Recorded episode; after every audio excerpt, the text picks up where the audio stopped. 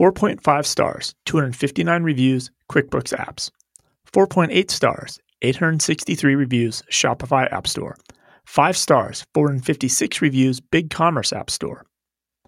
Finally, we have a real undo option. The solution is a game changer for anyone doing bookkeeping on the cloud. Jeannie Whitehouse, CPA and international keynote speaker. Knowing that any unwanted changes or transactions can be rewound back in time is a lifesaver. Kelly Parks, Calm Waters Cloud Accounting. Stay tuned to hear more from our sponsor Rewind later in the episode.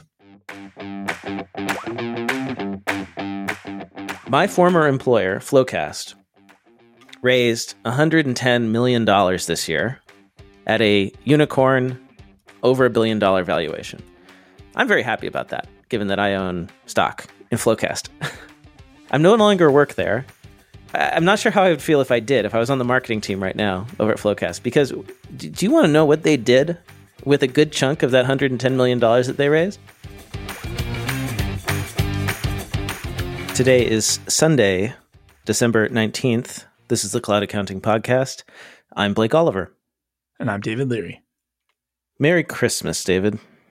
I've already gotten my gift. Merry Christmas to you and happy holidays. You received your gift. I've received my gift. Gotten, yeah.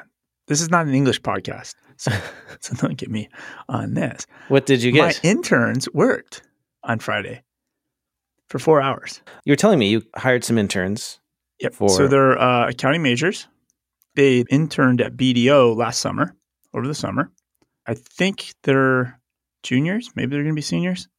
Don't don't you should probably you should probably know this the math stuff, right?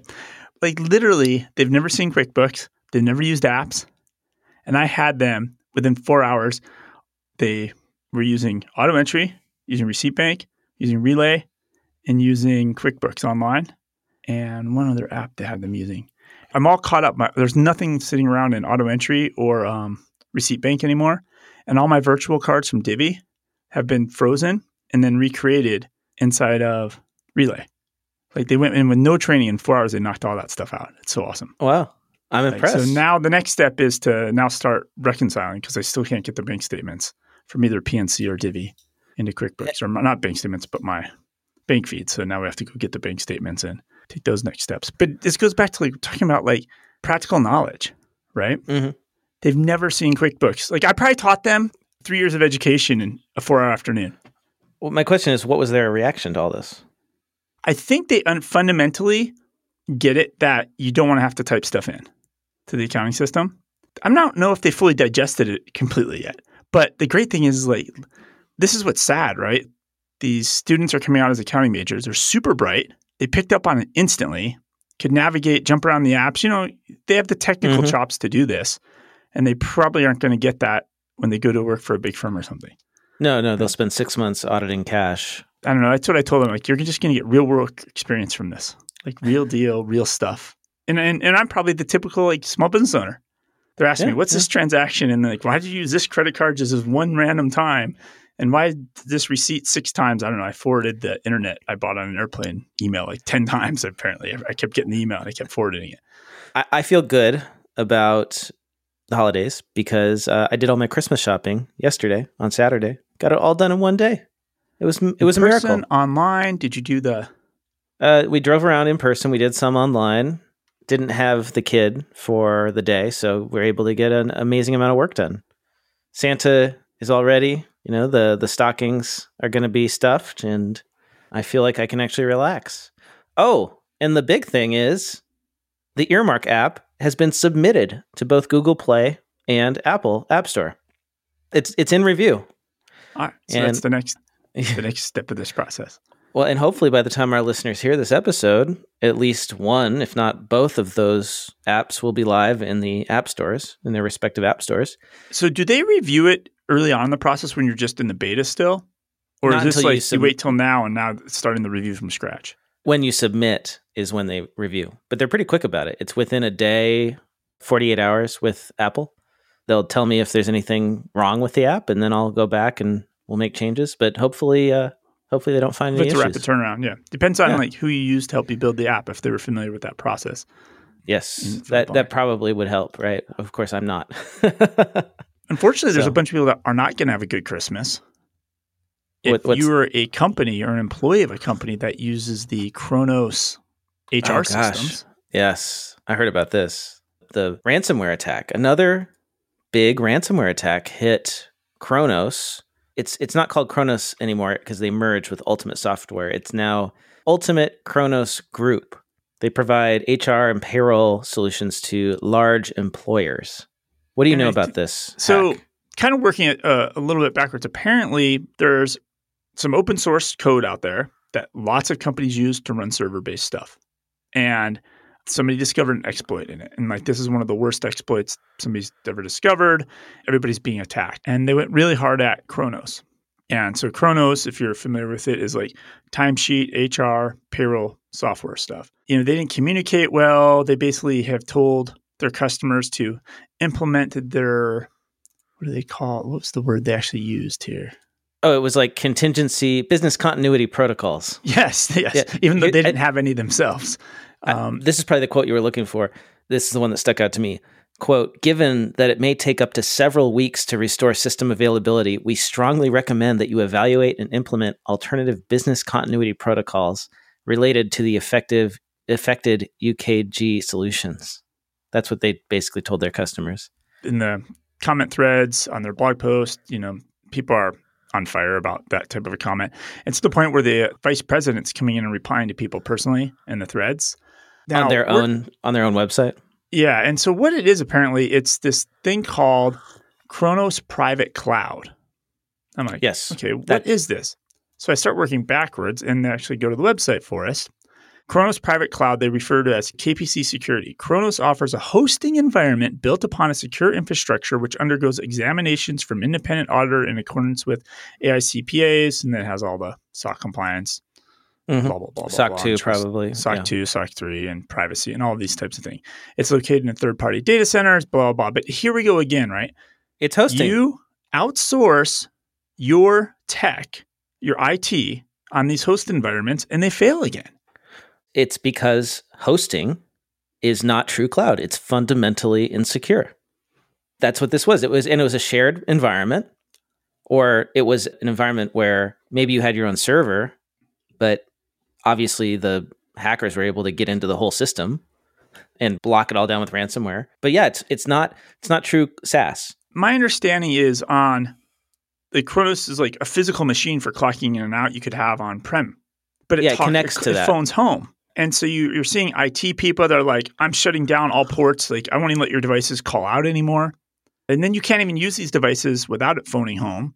It's it's super messy and shame on them because this has been going on now for everybody in these hosted environments getting ransomware. And what a terrible time of year for this to happen for payroll and timekeeping because it's it, they became aware of it on December 11th. They're saying that it's not going to be fixed before the end of the year. This is when HR departments are scrambling to close out the year so they can issue the year-end forms. And Well, you're and informed, ti- but not only that, like paychecks the week of Christmas. yeah, How about how about that? Yeah. Right? And you know, a lot of people do Christmas bonuses, those types of things. It's Like, meant- yeah, it is yeah. not a good situation.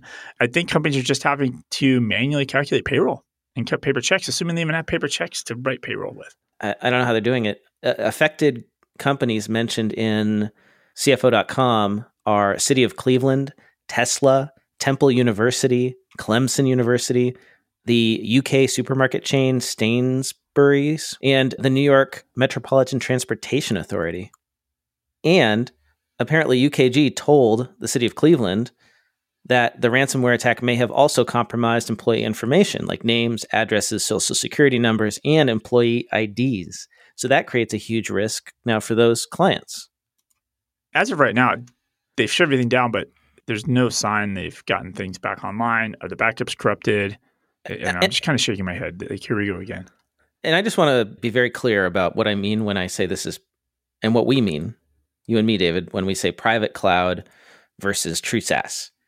This is their desktop software that has been hosted on remote servers that are managed by UKG, Kronos, or some subsidiary or third party that they've contracted with. It's really essentially not that different than if you hosted it in your own office. It's just you're giving that job to somebody else. Well, And and the so reason you're giving the job to someone else is because you're sold the bill of promises that they're going to make it more secure. And I don't think you're any more secure or less secure by having it up there. Because it could be I worse. think actually you're probably less secure because if you had it in house and that server was back there and you looked at it every day, you'd be like, I probably should set myself up with a backup plan or just a secondary. Yeah, what is yeah. this alternative contingency plan? Yeah. But if you don't have it, you're just assuming it's all being handled for you. I mean, that's what you're paying for. You're paying that, for the that's the problem I have with all this. This this keeps happening, and you're paying. This is the only thing you're paying for is their security of this to maintain the security of this server. Well, that's what. no. That's why you're outsourcing this. And the convenience, right, of not having to maintain it yourself and all that. But the, the security is the weak point there, I think. Hopefully, they can get this fixed. They'll probably just end up paying the ransom, right? Which is what most companies do. they just pay the ransom and then they hope they get the data back. Yeah, it just is a ransomware incident. Obviously, they're not clear on it. They'll probably have to pay because, but this is going for these are pretty big businesses. People are Oh, not yeah. gonna. No, it's going to create a big year in, like you said, the, the Christmas checks, right? The, the bonus checks. Like, what's going to happen? Is Christmas canceled for these people?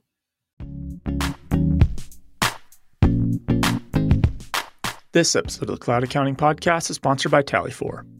TallyFor is the tax flow tool empowering CPA firms to automate the tax trial balance, allowing them to save hours on each return by flowing the data from the books to the trial balance to the tax forms in three easy steps import, adjust, and file. Import. TallyFor can connect to Xero, both QuickBooks Online and desktop, Sage Intacct, or Excel to pull the trial balance automatically. Adjust. Your accounting and tax teams can collaborate to make all the necessary tax based adjustments to the trial balance. You can even distribute and assign the work accordingly. File. Once the tax trial balance is completed and approved, TallyFor can automatically send the trial balance data to any of the leading tax software apps that you may be using, including UltraTax, Lacerte, Drake, CCH Axcess, Engagement, and ProSystem FX. TallyFor's import, adjust, and file process will help you reduce the time it takes to create a tax return from multiple hours to just minutes. To learn more about using TallyFor in your CPA firm, head over to cloudaccountingpodcast.promo slash TallyFor. That is cloudaccountingpodcast.promo forward slash T A L L Y F O R. Let's continue on this trend then of the uh, negative news or the the news that might cancel Christmas, and then we'll get into the positive stuff. Right? We'll have Okay. our warm uh, fireside present opening. So first, we're gonna we're gonna go like through this Scrooge kind of narrative. Well, here's something that may upset folks uh, in the Xero world or just users of HubDoc. HubDoc is shutting down Fetch. They sent out an email back on December 1st that was forwarded to me by a listener. Thank you, Eric it says important update on fetching documents in HubDoc. Blah blah blah blah. Banks and suppliers are increasingly restricting what the fetch functionality can do. This means that fetch connections don't always work. I was going to say, shutting down, that implies like it's been working amazingly for the last four years. And I should probably explain what I mean by fetch. Fetch is when HubDoc or similar apps log into your bank account and grab bank statements and other documents such as check images and pull them into the system so that they can be processed with all your other invoices and receipts that you've forwarded in. Yeah, fetch is one of those things that has anyone figured this out, David? No one has, I I think. You're basically screen scraping the bank websites to grab this data. And every time they change the screen, the UI, but now the banks are purposely blocking these things. right Um, because the banks have built their own apis now and are shutting down the insecure connections which you know probably shouldn't exist right? Screen scraping is so insecure. But yeah because of this hubdoc has uh, quote because of this declining performance we've made the difficult decision to close most fetch connections on april 27th 2022 come end of april they are shutting down fetch. Direct connections with bank of america wells fargo and stripe will continue and they do plan to build and introduce more direct connections to HubDoc to better meet expectations for accuracy and efficiency. But yeah, if you're using one of those hundreds of banks that does not have a direct connection through Xero's APIs and HubDoc's APIs, you're not going to have it. All the documents that have been previously fetched will remain in HubDoc. So really, it's basically turning HubDoc into processing via upload or email. That's what it will allow you to do. Yeah, and I think Auto Entry down went down this path. They they partnered with somebody to do fetch, and they wound up pulling back on it. It's so unreliable that you're better off just telling people down do manually down your statements, upload your statements, let us either HubDoc, Receipt Bank, Auto Entry, scan them, and then give you good results versus the giving you the impression it may work because it's actually a, a worse experience when it doesn't download them. So one of our sponsors has a solution that could help. If if you have heard Client Hub advertising on our show, they have a, a feature where you can task clients every month automatically, create a task for them to give you the bank statement. While kind of annoying to have to do that rather than just be able to go at your go get it yourself, that's a helpful thing. So, so I wish the banks would just email them. Then people could automate these things, right? Well, but they'll mail the- it in the mail, a physical copy in the mail, but they won't email you a PDF. If they just emailed PDFs out, you could forward those to Right. apps like Receipt Bank. Like, But- there's so much you could do if the, just the problem is it would emails like a postcard, so it'd be like sending a bank statement without an envelope. that Yeah. doesn't work security wise. The other solution is use Relay. But yeah, you just you just get a real bank. Like get get a bank that cares about cloud accounting, cares about accounts and bookkeepers. Exactly. That's why I'm just I'm done for 2022. I cannot fight with apps and crappy bank feeds and all this stuff Yeah. anymore. Well, you don't want to fight with banks and crappy apps, but there are two apps, two companies anyway, that want to fight, and that is H&R Block and Square. And you predicted this, David, weeks Two ago. episodes ago. Yeah. Weeks ago, you said H&R Block is going to sue Square. Why did you say that? What is Well, this story? H&R Block advertises as Block a lot of times, Yes. right? They, they, they, it's kind of their as Yeah, they higher they're- block. They're 60 year old company. That's their their edge, right? When they want to be cool, going after the millennials, they just call themselves like Block. And so they have a tax product. Obviously, H&R Block does. Remember, Square bought Credit Karma's tax product when Intuit acquired Credit Karma, and they Yes. rebranded it to Cash App Tax. It's a free tax product, competes Yes. directly with H&R Block's tax product. H&R Block also has a banking services. They basically have their own neobank, just like everybody else does. And so there's that big overlap. Essentially, their argument is that Square's capitalizing on the goodwill and consumer trust cultivated by Block since 1955. Well, and you forgot the most important part, I think, which is that Square just rebranded to Block. Oh yeah, sorry, sorry, I, sorry. This that, that's the that's the the the, the, the thing that that Jack Dorsey was splitting his time between Twitter and Square. Talk about an overachiever, right? To being CEO of two of these massive companies at once. He left Twitter to focus entirely on Square, and he really believes in blockchain technology and cryptocurrency. So that was the reason I take it for the the rebrand. Now it's not Square, it's Block. And you're saying that because Square, now Block, has a tax prep product, that H&R Block is not going to stand for this. It's Yeah. totally H&R Block saying that they're already experiencing consumers that are confused. I don't know if that's true or not, but they're they're stating that. And then I don't want to say Square Block, you know, formerly known as Square, they had a Twitter post talking about the name actually represents neighborhood blocks. Like so, on your block, you're going to find sellers. You're going to find blockchain. You might find a block party of music, Really? That's comment and saying? obstacles. I don't even know what the hell the obstacles are, but they have that. So they're they're really trying to make Square be this like block, be this like existential thing. Now here's the funny thing. H and R Block I talked about they have their own digital bank account. So they partnered to do that with a company called Meta Financial. Now here's the really funny part Oh, of no. this. so who just rebranded to Meta? Facebook. Facebook. So Facebook had to pay Meta Financial, and so Meta gave up all rights to their naming for 60 million bucks. That's a pretty good price. it's kind of funny that H&R Block now is kind of in both ends of these massive rebrands of these two massive tech companies. Now, here's the thing. This is going to settle. How much is H&R going to Block going to get? If Meta Financial, who nobody even knew existed, got sixty Yeah. million from Facebook, they're going to get 500 million, a billion dollars out of this deal.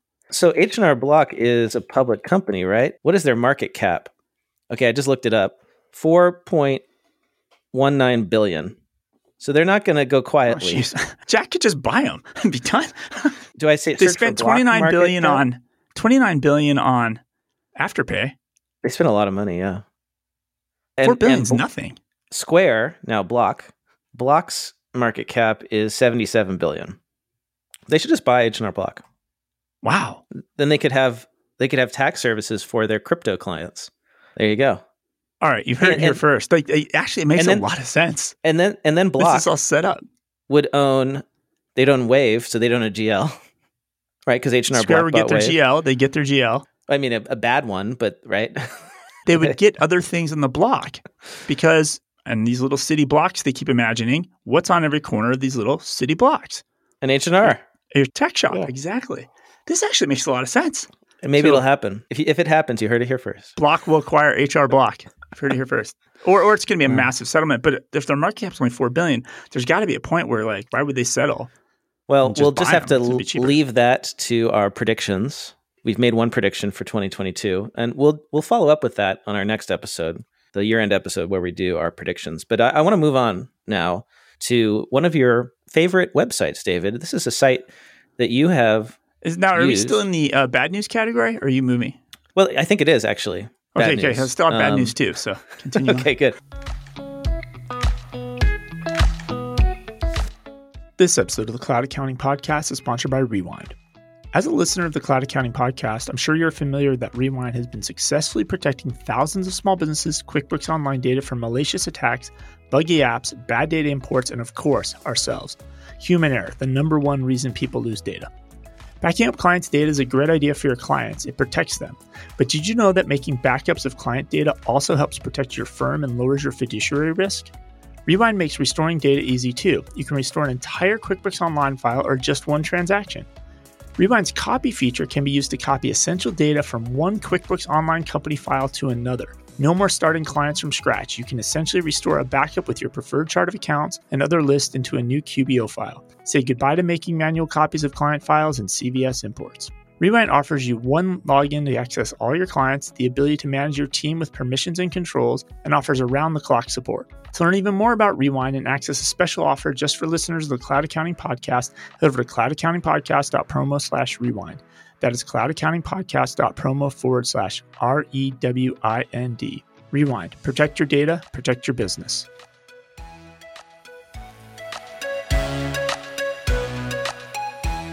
So payments.com, you, you've you've found a lot of articles. You've sourced a lot of stories from there because you're in the payments world. What with your experience uh, working at Mel- Melio, Melio, they do a lot of payments stuff, fintech stuff. They did their own survey recently, and they found payments found that just thirty percent, so less than a third of small and medium businesses have begun to automate their accounts payable processes to deploy instant payments, compared to 58% of larger businesses. So almost twice as many large businesses have adopted payment automation, instant payments.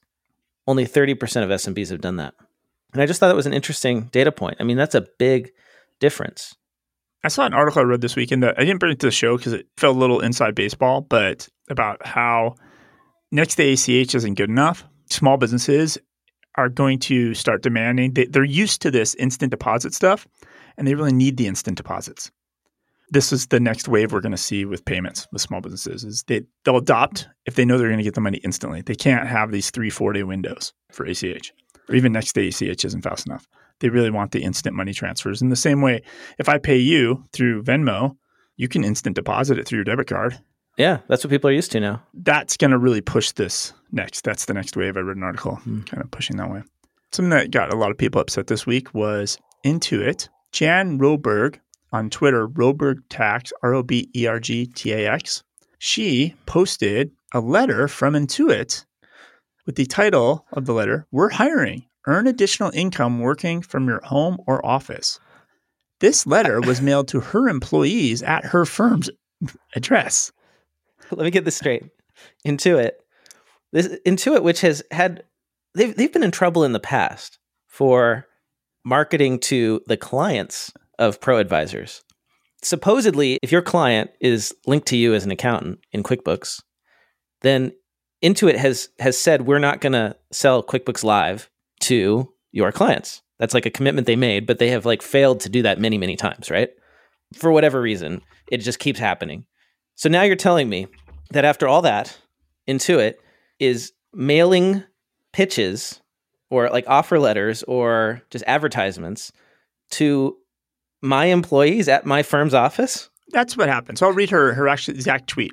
Hey Intuit! Exclamation point. Thanks for sending job offer letters to my employees at my office's address. Seriously? If you want to poach my employees, at least use their home address. Yes, they're awesome and you do not deserve them. And of course, this got everybody fired up on Twitter and I actually tweeted on top of it because I was thinking about this a lot. Shame on Intuit for doing this, right? Yes, totally shame on Intuit. But Intuit wouldn't have done this if they didn't test it first. They're a big, huge marketing company. They probably sent 100 of these out once and got responses. And so that's why they did it again. And they did it massively. All these people on Twitter, like, I got them too. It's because they work. So, really, in a way, like, do we shame the firm owners whose underappreciated, underpaid staff are jumping at these offers? I mean, it's just, it's just, come on. It's like, can you imagine any other vendor, any other software developer sending out offer letters to our employees, our staff accountants at our offices in December, in November before tax season, trying to recruit them? Can I read some of this letter? I, I think the important part to read really is the benefits, those bullets, right? And I have to agree with you, David. Like, if your staff are actually attracted to this, then that means that you've got a retention problem. Because yep. we know that actually that TurboTax Live does not pay very well. Like, it's bottom of the market. Um, but it is flexible, right? So that's like the perk. The headline is We're hiring, right below the Intuit logo. We're hiring, earn additional income working from your home or office. Here at Intuit, we value your expertise as a tax professional and invite you to join Intuit's remote TurboTax Live team. You can continue to work remotely from your home or office, your choice. and like uh, your office, the one your other employer is paying for. We provide an easy way for you to reach more customers who are looking for your TurboTax expertise. You can empower and educate customers, helping them to improve their financial success and gain confidence in their taxes.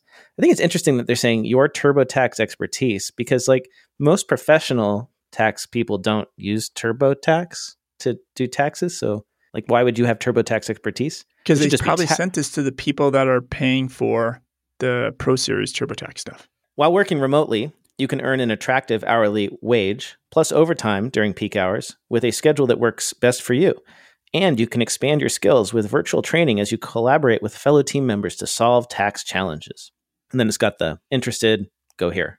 You were going to talk about the benefits, David, right? Yeah. So they list the benefits in this. And this is where I think if you're a firm owner, these are the things you need to compete on. So they talk about it's a, a work schedule that's right for you. You get Intuit employee benefits. And that, to be honest, being from Intuit employee, it is the top of nobody's probably even seen, especially if you just work for accounting and bookkeeping firms, you have not ever even imagined benefits like this before. It's right. like the gold standard. You know, and then you get virtual training and they you can work remotely, right? Create a work schedule that's right for you. That's not something that you hear a lot from accounting but, firms in busy season. But I found a related article that kind of came through for me this week. So this is actually a post that's on it's a website called eFinancial Careers. It's some sort of job posting website of some type. This is a post by Intuit on this site, and it talks about Intuit's culture of positivity and inclusion enables tax and bookkeeping experts to help small business and small business consumers in navigating stressful financial decisions. And if you really read this, they profile two or three TurboTax Live or QuickBooks Live uh, bookkeepers or accountants, and they profile them, and they're really talking about how. So this one, one person's name is Q Ku, has worked remotely in her home in Los Angeles she joined in 2013. Um, in May of 2020, she was offered, offered a year round position at Intuit. What she loves about it is the flexibility to choose a schedule that accommodates her personal life. She works early mm-hmm. in the mm-hmm. morning, allowing her yep. to take care of her elderly parents later in the day. Right. And she it's it's just so flexible and I'm so grateful. Um, another person's talking about like because these are the things people want. People yeah, want yeah. diversity, right? And it's talking about how they've consciously made an effort at Intuit to hire a diverse mix of cultures and backgrounds.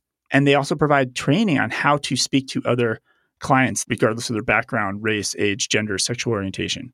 Um, they talk about how the values of being supportive. You can reach out to any of your colleagues, managers, experts, and you're going to get support in the business units. So if your firm's not doing these types of things, continue education, like they're helping them become enrolled agents. If you're not doing these things for your employees, of course Intuit's going to poach your employees. And I think it's not secret about it. I mean, there's this blog post here like says the values what the employees are valuing. Yeah, and, and I think the flexibility. I mean, there's a lot of good stuff in there. I think the flexibility is the is the winner because a lot of firms still, even though we've gone through this whole remote work thing, are not offering flexibility in terms of hours. You may be able to work from home, but you still got to be on the clock. There was a Twitter thread. I'll take you to another Twitter thread, oh, David. Well, before you jump to that one, let me let me summarize this last powerful sentence they have in this. So a career at Intuit is for those who want to help other people and leave clients feeling positive and valued And this approach is twofold. What works for the clients is clearly also working for Intuit tax and bookkeeping experts. That's an amazing pitch line. It's good messaging. It's good. It- yeah. To, to summarize it that simply, like, why would you want to work for my firm? You're going to be able to leave clients feeling positive and valued, and you're going to feel the same way. Yeah, you're going to make a Super strong difference. Message. Yep. It's good. It's good. I think right, so you uh, had a a lot- Twitter thread.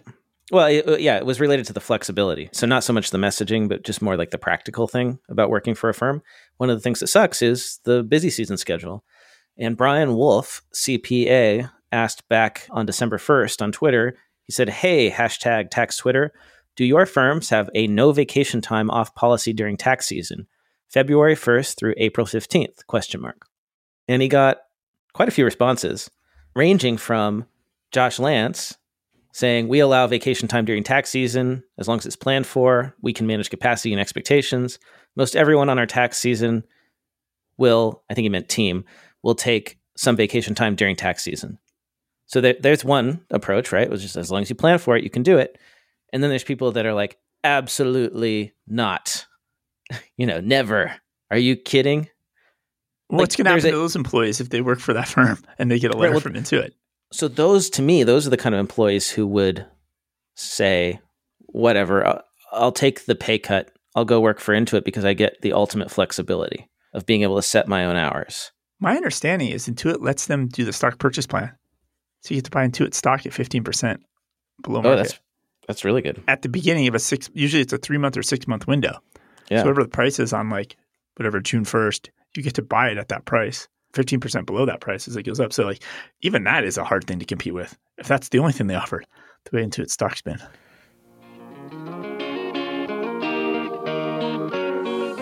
This episode of the Cloud Accounting Podcast is sponsored by Client Hub.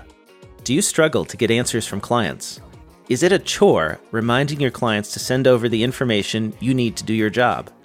Introducing Client Hub, an award winning practice management solution for accountants looking to build better client relationships for a more profitable firm. Client Hub's all in one solution combines task management with client communication in one place, meaning you get what you need from clients to unblock workflow and get jobs completed on time. Your clients will love the easy to use Client Hub web portal and mobile app. Your team will love Client Hub's automated task management. Each month, Client Hub tasks your clients with whatever you need from them. You can even automatically ask your clients about uncategorized QuickBooks transactions. With Client Hub, tasks and messages are in one place, keeping your staff and clients always in the loop. Nothing falls through the cracks. Client Hub currently has an amazing offer just for our listeners 25% off your first three months by using promo code CAP25. Head over to cloudaccountingpodcast.promo slash client hub. That is cloudaccountingpodcast.promo forward slash C L I E N T H U B.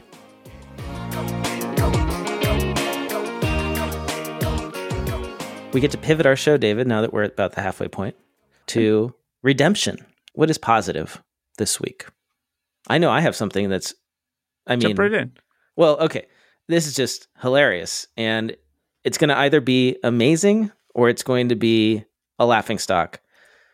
My former employer, FloQast, raised $110 million this year at a unicorn over a billion dollar valuation. I'm very happy about that, given that I own stock in FloQast. I'm no longer work there. I'm not sure how I would feel if I did, if I was on the marketing team right now over at FloQast, because do you want to know what they did with a good chunk of that $110 million that they raised? They finished that bank uh, reconcile tool. They built um, some new way to manage your client relationship or the monthly close. They did something to improve the monthly close. I'm just throwing some, you know, like a, a tech start. Yeah, You'd add a feature, yeah, hire product yeah, no. some engineers. Good guesses. I don't know if that's happened or will happen, but uh, what did happen is that FloQast created a subsidiary called FloQast Studios. Yes, FloQast is located in Los Angeles. They have opened their own entertainment studio and they are producing, they have already produced a web series, a six episode web series called PBC to be released in January.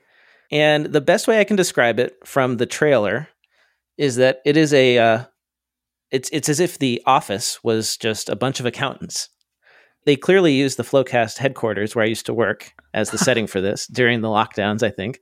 Yeah, it was. And not only is it like The Office, they have two people from The Office in it, Yeah. which is kind of, I don't know. yeah, It's- Kate It's like, Kate Flannery and Creed Bratton from The Office are regulars, apparently. Well, I don't know if they're regulars because they're not in the, the picture, but they're in this show. So they got them. They got Danny Trejo. My feeling on this is it's either going to be amazing. If it's funny, it's going to be amazing. Because everyone's always said, why aren't there any shows about accountants? Right? There's no shows about accountants. We've got doctors, we've got lawyers, all the policemen. professions. There's, Police and there's no shows about plumbers. There's no shows about construction people. Plumbers, Super thing. Mario Brothers, David. they have their own movie, but there's no But it wasn't about accountants. the, it wasn't about, but that wasn't about their construction work or their plumbing work. Well, none of these shows are about the actual work. Like, do you That's think true. like any That's of these medical shows are about the medicine? No, That's true. it's about the drama, the interpersonal drama. The studio is headed by entertainment industry executive Josh Sims and digital creator Drew Carrick, best known for his rapping CPA persona, who will be brainstorming and advising on creative content. Something to look forward to. It releases, I believe it's January 13th when it starts streaming. You can look for that on YouTube. They, they filmed it over 10 days in LA. I really want to know how much they spent on this, David. Yeah, the article in Accounting Today has a quote at the end by uh, Carrick, and it says, "Next year, if it's popular, maybe we pitch to Netflix." Like this feels like the most LA thing, right? You know, like in LA, every waiter and waitress is an actor or actress. Is FloQast just a front because like the people, everybody at FloQast, founders, et cetera, they really want to be in the movie industry, and like FloQast was just an ends to a mean to get into the movie industry. Well, you know, Mike Whitmire, CEO, founder at FloQast, he's an accountant. He used to work at, uh, he wor- worked for one of the big four in uh, audit, auditing companies in like Santa Monica. He's from LA. This was one of those things that he would just like toss out during brainstorm meetings as like a, you know, a funny idea, but like he actually did it. You know, I can't believe it actually happened. Like this Well, was they set it up as a subsidiary, right? Like this is like a Dave Barrett Expensify move. You know what I mean? Well, Like- Ma- and maybe Expensify should buy FloQast. It would be perfect. They'd be a great cultural fit because you know what did what did Expensify go do recently? A few years ago, they they went and spent what probably was their entire marketing budget for the year on a Super Bowl ad that featured uh, 2 Chainz rapping. I wonder what kind of return that delivered. Probably nothing, right? Otherwise, we would have heard more about it. That's what I wonder about this. Is this actually going to, after spending millions of dollars, it has to be millions of dollars on this, is it going to deliver a meaningful return on investment? Given Speaking that- of Expensify, I don't have a news article, but I did get a text, a photograph, a cell phone photograph of a deck from the Expensify investor presentation. Oh, And Really? basically, What- it has their roadmap from back in the Mm. day. You know how they added travel and invoicing and bills and card, and now they're working on payroll and expenses. is this an old deck? Like, I just got the screenshot this week, and the thing that's still grayed out that they haven't started yet is accounting. Ah, yeah, that's inevitable. I think. I mean, given It how ambitious, they build out the super app. We've Yeah. talked about super apps before. yeah, given how ambitious uh, Barrett is, he wants to turn accounting into a conversation. I'll just Maybe, chat maybe he should try to. Maybe, maybe he should make a play at HR Block. If you're building one of these super apps, maybe you should buy HR Block. This could be a very valuable property all of a sudden. That's right. Well, I got another story about Expensify since we're on the topic. This headline is from CBSNews.com. At tech company Expensify, workers vote on each other's pay raises. So we've all known that Expensify is a very non-traditional company. There's only 140 people who work there, and that's one I of the always things that's knew amazing. this, but this is like an, an article. It's like out in the public. Yeah, I don't know how it came about, if they pitched it to the press or if it leaked and then they decided to go with it. Who knows? But it's a really deep dive and they got a bunch of people to talk about it. Like Barrett's quoted Here's how it works if, if you work at Expensify, here's how you get paid. Negotiating for pay is banned. You cannot negotiate your pay at Expensify. When you get hired, it is set based on their internal metrics and you either accept it or you don't. That's the first thing. Then you start working there. How does the comp review process work? At most companies, it's one of those things where it happens annually. You negotiate, maybe you go get an offer and you use that to, as leverage, you know, all that traditional kind of stuff, right? Well, there's none of that at Expensify. Every six months, every employee at Expensify gets the choice, it's voluntary, to vote on compensation. So your compensation is set by your fellow employees. This includes apparently David Barrett. It's voluntary, and, and what you do is if you're an employee, every six months you log into some sort of app and you vote.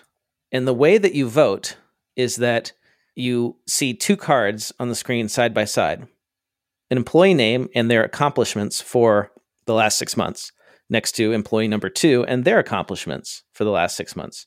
And you're asked the question, who do you think should be paid more? And well, then you have to click. Names. It just doesn't show the accomplishments. No, it shows the names too. And you have to click on which one you think should be paid more. And you keep doing this until you have voted on every possible match, which means there's as many as 9,000 pairs that you have to vote on. So this process can take 10 hours per employee to go through this. 9,000 votes, right? So you sit there and you go through this for 10 hours.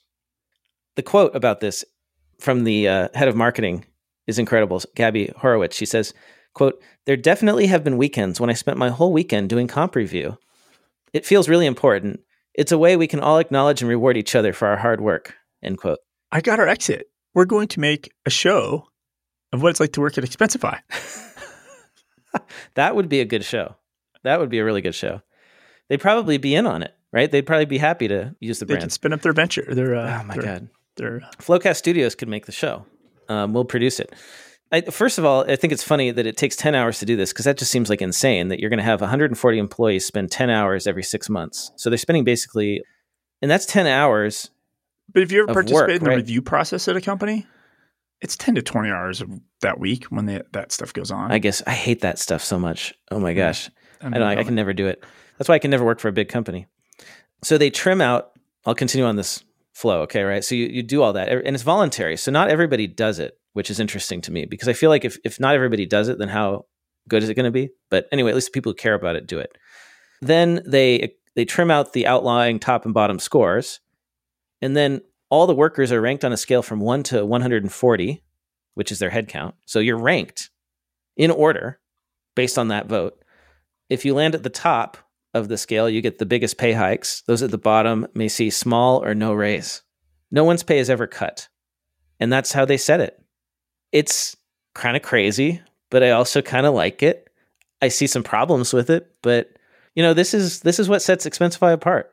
Expensify also has no dedicated managers. That's another interesting thing that I'm curious to see how that works in practice. Including Gather. the street, the way the structure is. Other than yeah. producing some financials, they really don't have to report to the street either. Yeah, they don't because the way it's set up, there's no accountability to the street because of the way the, the voting shares are set up. Barrett and two of his key people have all the control. To cite the success of this, Barrett says that the average tenure at Expensify is four years, compared with some bigger tech companies who see workers leave after about two years. That's a sign that is more successful. At the same time, I feel like four years is kind of short still, you know, like if this was really successful, it would be more than that. I don't know. Maybe the people who leave after two years, right? Most companies, it's because the only way to get a really big pay bump at most companies is to job hop, right? If you stick around, you're not getting the 20% or more pay bump. But with this method, if you're really performing and everybody in the company agrees, they can make the top of the scale, like the top performers get like big pay increases, right? I wonder what, where Barrett is on the uh, ranking. Well, if there's no managers, right, there's just more money for all the employees. And that's probably the best thing about this, actually. I, I will go back in time. I will go back in time. This is 15 years ago. People talk, right? People talk about these processes. And I know a manager who was told by another manager, because that's how these things work, right? There's a pool of money every year of a budget. And if you give some of that budget to your employees, that's less budget for you. Yeah, less for your bonus. And that's when it comes to raises and things like this. So maybe Dave's onto something here. Expensify so that thing something. there, that thing there, like in parentheses in this article, Expensify has no dedicated managers. I want them to drill into that more. I want to know how does the company work like that? Because I've heard of other companies like this. There was one other, I can't remember the name. They've been doing it for a long time, very famous. I think it's the company that created like Gore-Tex I could be totally wrong about this, but I think they are also a small company like Expensify that had no direct managers or no dedicated managers. I could be wrong. There are some other ones that have done this. The Cloud Accounting Podcast. Yeah. no direct managers. Uh, Should we jump into app news or think we're I mean, we're already we've been in it for the whole show, right? yeah, to some extent. Let's play the music. I have some app news from Down Under. So there's an app down under called DiviPay, D I V I P A Y, not to be confused with Divvy, D I V V Y, which is owned by Bill.com. The reason it's really confusing because they basically do what Divvy does. It's spend management, and now they're uh, looking to build out their product offering, but they just took $20 million and they want to build out. They wanted to get into bill payments and come to the US market and grow. Now, that's going to be interesting because how did two companies with the same product have that close of names? Well, I guess we'll, Yeah. we'll find out when they get here. But what's interesting about this raise is one of the people that invested was Practice Ignition's Guy Pearson. Oh, tell me more. Like why? Like, like, why? he invested. Um, oh, he invested. Got he it. invested. Yes. ah. Um, but he's also, you know, he's made a couple other. I think he invested in uh, HubDoc originally. Mhm. He, he had a little uh, piece of that. So he's really like such a success story, right? Yeah. Because he had his own firm, started his firm from scratch, basically, created Practice Ignition, and he's really been able to utilize some of the money he's made. And he's just been smart and making good decisions and investing in companies along the way. So Fluidly, which is so this is out of the UK. So Fluidly was like a cash flow forecasting tool. A Did you say called fluidly? F- Fluidly. they were a cash flow forecasting tool. They had about 1,300 UK accounting firms. Oak North, which is a bank, purchased 100% of the company. Hmm. So again, these banks on the, these marches, right, to own the apps. Affirm, so Affirm's another one of those uh, buy now, pay later companies. And they spun out a secondary company called Resolve, which is going to specialize in doing buy now, pay later for B2B. And they just raised $25 million because they want to offer uh, loans and capital and they want to get into bill pay. So, something to watch uh, coming in the market. That's And a then- huge opportunity. Is buy now pay later for B two B. Yeah. Except for I have some thoughts on that in another episode when we talk about predictions on that. Okay. Um, Okay. So, uh, Built Technologies. So, Built is uh, construction software for big, huge commercial construction projects because you know that money has to kind of go in an escrow, and there's lien waivers and all that type of stuff. Then it trickles down all the way down to the subcontractors. They announced that they're going to have built-in bill pay, and it's actually turns out it's powered by Melio. Oh, So, so they're going to offer uh, built. It's it's free. It's part of their product. It's basically the the Melio offering built into this app called Built Technologies. nice. Airtable. So we've talked about Airtable and no code. Airtable just took another round at a $735 million round, Series F. It takes their valuation up to $11 billion. Wow. They- Where, have, where do you think uh, they're going to go with that? So they have a lot of big companies, right? Because this whole world of no code, and I think you talked about it on the podcast two weeks ago about, you know, companies are, when you went on your rant about the IT department, like, like, employees are self-coding. They're they're just fixing problems themselves, automating these Mhm. things with tools like Airtable. And they're talking about how Netflix and Shopify use them in more than 300,000 companies. And they said a good portion of the Fortune 500. So it's funny, like in our world, it's a lot of us small guys using it. But what's happening is these big Fortune 500s, people are solving their own problems with Airtable. You, you could build a whole consulting business just on top of Airtable, like setting up apps. Somebody was even saying in this thread uh, about it. I don't know if you were on this thread on Twitter. They built an entire app on Airtable. Yeah. Our, Like, our that's how- Bookkeep, who sponsored before, he basically built it on Airtable first. The whole And- entire thing. I've seen it. as like the like the the test product, and then rebuilt it, or is it all built? yeah, yeah, yeah. Because basically he, he built that for his own. He owned some wine shops and restaurants, and so he kind of got was started to get into uh, restaurant bookkeeping a little bit, yeah. and he was building as an internal tool, and then it spun out to Ah. no, it's a standalone. But yeah, it was built on Airtable. I, I wouldn't be surprised if some parts are still running on Airtable, like like maybe because you can really you can do everything with it.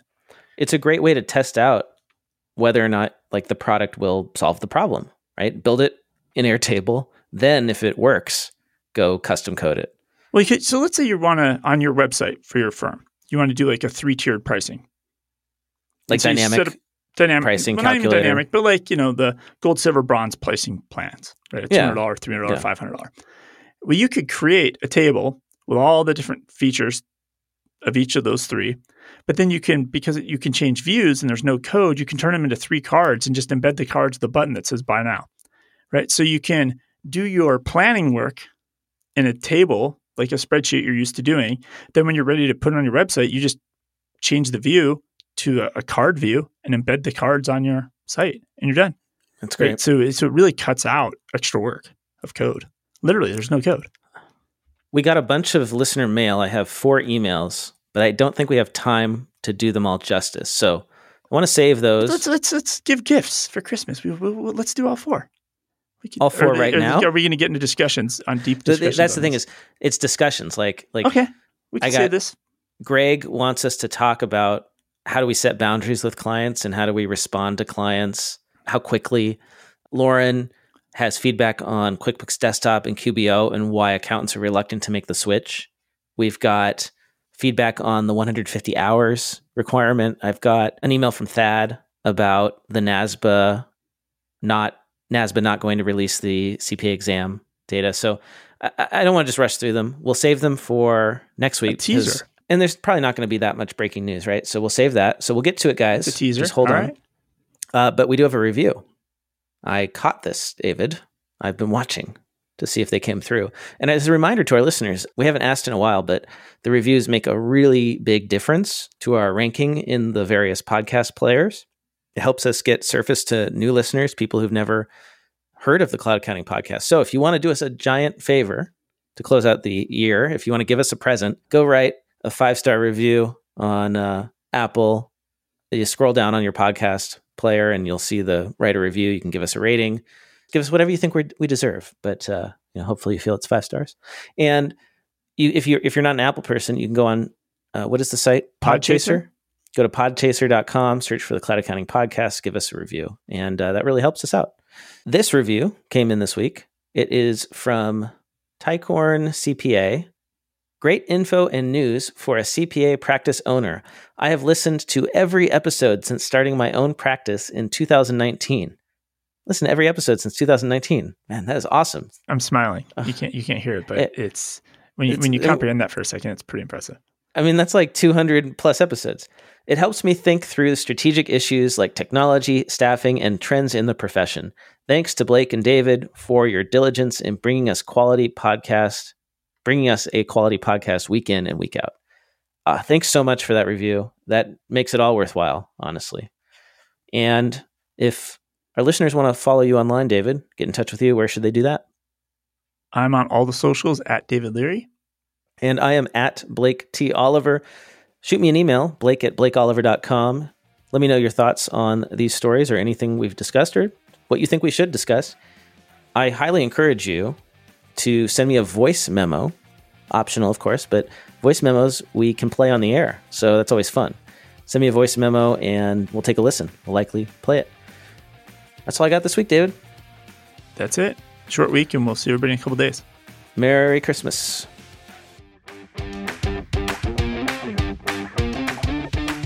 Time for the classifieds. If you're looking to quickly grow a scalable, systematic seven figure accounting firm without having to work 50 plus hours per week, check out Ryan Lazanis' online coaching membership, Future Firm Accelerate. Sign around Ryan's experience taking his cloud firm from scratch to sale so that you don't have to reinvent the wheel. You'll get online learning and topics that help you automate and systemize all aspects of your firm. You'll get coaching when you need help with implementation, and you'll also join a collaborative community of hundreds of other forward thinking firm owners. For more details, head over to www.futurefirmaccelerate.com. Hey, podcast listeners, it's Blake, and I wanted to let you know about a new show I'm working on with CPA slash comedian Greg Kyte and blogger slash former CPA Caleb Newquist. It's called Oh My Fraud, and it's a podcast all about financial crimes. That's right, a true crime podcast for accountants by accountants. Caleb and Greg are going to come together every couple weeks to unpack their favorite frauds and explore the circumstances, psychology, and interpersonal dynamics involved. They also fully indulge in victim blaming the defrauded widows, orphans, infirm, and feeble minded because who can resist? If you fancy yourself a trusted advisor or prefer your true crime with spreadsheets instead of corpses, listen to this show to learn what to watch out for and to keep your clients, your firm, and even yourself safe. To subscribe, go to ohmyfraud.com or search Oh My Fraud on Apple Podcasts, Spotify, or wherever you get your podcasts. Want to get the word out about your newsletter, webinar, party, Facebook group, podcast, ebook, job posting, or that fancy Excel macro you just created? Why not let the listeners of the Cloud Accounting Podcast know by running a classified ad? Hit the show notes for the link to get more info.